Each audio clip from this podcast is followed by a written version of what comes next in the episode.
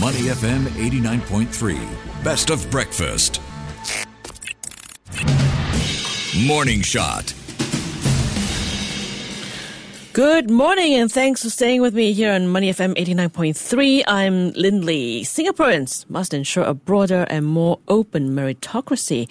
That's the key message President Halimah Yacob delivered in her address to sitting members as the Singapore Parliament reconvened last evening after a midterm break. To that end, she highlighted key priorities and values that will shape the agenda of the government's remaining term. These include combating stratification, improving social safety nets, as well as refreshing our social compact to better understand how we relate to and support one another in our next phase of nationhood.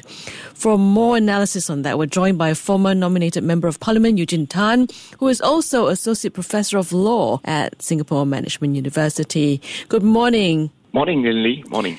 Okay, last night's session was in many ways significant, right? That was, in fact, Madam Halimah's last opening address to Parliament for a current term as President, as the next presidential election is due by September this year.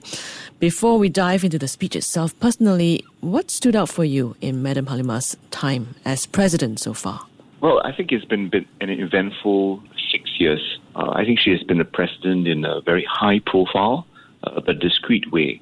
I think many Singaporeans would, of course, remember her as a president, you know, over the darkest days of the pandemic. Uh, mm-hmm. And so when you think about the five budgets, for example, in 2020, uh, you know, her approval for those budgets, uh, I think that would be significant.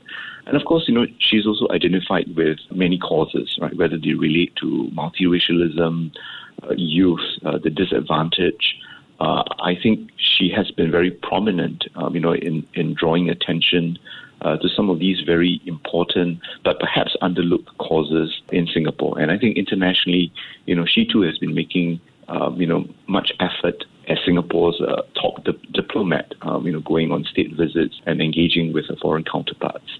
Eugene, zooming into the speech itself, what do you make of the overall direction? How much have we progressed over the last decade? You've, after all, pushed for greater equality since the time you were an MP. well, you know, Lynlee, I, I think with the pandemic now receding, uh, you know, to the background, I think it is quite clear, you know, the government's focus has uh, shifted in a very decided manner, uh, you know, towards the many issues that engaged Singaporeans during the last general election in July 2020. Right, so whether we're talking about jobs, whether we're talking talking about immigration, uh, but also you know about things like how uh, society ought to evolve, you know, a fairer, more just society. So I, I would say that you know when we look at the overall direction uh, as conveyed uh, in yesterday's address, I think it's really the focus is now on strengthening the social compact, learning from you know the lessons of the pandemic, where many gaps and vulnerabilities were shown. But I think we are proceeding, on, uh, you know, in in a very good position of strength, and, and so I think there's a lot uh, to look forward to, um, and of course expectations uh, uh are also raised. Indeed, that focus on social cohesion ties in very closely with what was said at the Singapore budget just months ago. Madam Halimah stressed that the government has to strengthen bonds and work closely with Singaporeans moving ahead. What do you think of the balancing act that the government has on its plate, especially against a challenging geopolitical backdrop as the president mapped out? I think we're looking at a very demanding and unforgiving external environment. Right? So, in that sense, you know, the government has got its work cut out. So, you think about Singapore being reliant on trade and foreign investment, tourism, you know, these would be very badly affected, you know, if countries begin to turn inwards. Um, you know, you, you start to have uh, border restrictions, so I think here, you know, even as we seek to remake society, right, in, in, a, in a fairer and, and, more compassionate way, um, you know, we cannot ignore the geopolitical background. And, and I think that in many ways set the context for uh, the president's address yesterday. You know, so even as we seek to, you know, make significant changes in our society, uh, you know, we are not an island unto ourselves. You know, we need to be constantly plugged into the international grid. Uh, and so we have to be careful and adapt, you know, to the changing circumstances. And I think, as the president said, you know, we take the world as it is, you know, but he also assured us, you know, that we're not at the whim and fancy of the international environment and, and the key players in the international environment. Okay, Eugene, a good part of that speech was also dedicated to skills as well as education, despite significant push in those areas over the years. As an educator yourself, what exactly do we need to do differently at this point, and how much of that actually falls on the people themselves? I think a lot falls on the people, right? So, so in terms of what we expect from education, uh, you know, uh, the, the, right expectations. So, I would say that you know, education must remain that that social leveler. Um, you know, mm-hmm. it, it, must be a way in which people are able to uh, have a, a meaningful uh, working life. You know, being able to move from career to career uh, over the course of their working life. But I think what we need to do is to really avoid, you know, what the president described as an arms race. Uh, you know, so we need to have realistic expectations for education and not to see it as a competition. You know, it's really about competing against oneself. But I think beyond that, we also need a wider definition of merit which is primarily academic at this point in time, although changes are, are, are, being made. And also the definition of success, you know, it's, it's not just about white collar jobs, you know, it is also about, you know, the whole idea of society, you know, respecting people for the honest days living that they put in, right? So regardless whether it's a knowledge worker, whether it's someone who uses his or her hands, you know, or whether someone who does, you know, what has been described as hard work, hard work, you know, the, the caring sort of jobs like nursing and all. Mm. I think, you know, we need to avoid this stratification in our minds, you know, with regard to how we look at jobs. Um, and, and I think, you know, once we're able to get around that, um, you know, I think, you know, education will be able to play its real part, um, you know, and, and that people will begin, you know, to find more purpose and, and, and meaning. You're listening to a conversation with former nominated Member of Parliament Eugene Tan, who is also Associate Professor of Law at Singapore Management University. Eugene, Singapore has traditionally pushed for self-reliance, but at the same time, we see the government dishing out quite a reasonable number of initiatives to help. So, in that vein, would you see the address as an extension of that? And will we need measures to prevent an over reliance, perhaps, in time to come? We definitely need to avoid, you know, a crutch mentality. You know, even as the president spoke of, you know, strengthening social safety nets, you know, at every stage of our lives. Um, so I think how we avoid this crutch mentality, um, you know, that how do we avoid people over relying, you know, such that they no longer become uh, self-reliant. Um, so I think families still play the important part, and, and so you know the government will have the very delicate act of trying to get the calibration right, you know, to ensure that even as we provide support uh, in, in, in many more ways uh, and, and, and, and in more substantive manner, people don't become uh, over reliant, you know, because there is no end, um, you know, to over reliance. And I think in, in that regard, you know, jobs, you know, is really the best social safety net, um, you know, for most of us. You know, I think once we have gainful employment, a meaningful livelihood, um, you know, I, I think we will instead be able to strengthen, uh, you know, the self-reliance, and that if people do fall on hard times, you know, there is always that safety net, you know, to cushion, mm. uh, you know, those uh, challenging times. Moving on to a political transition, that's something on everyone's minds right now and inevitably creeping closer as we speak.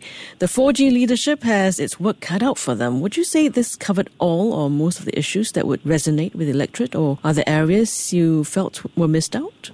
Lynlee, I, I think the cost of living, um, you know, was something that, that was conspicuously absent, you know. Mm. But again, you know, that could have been dealt with in the budget last month.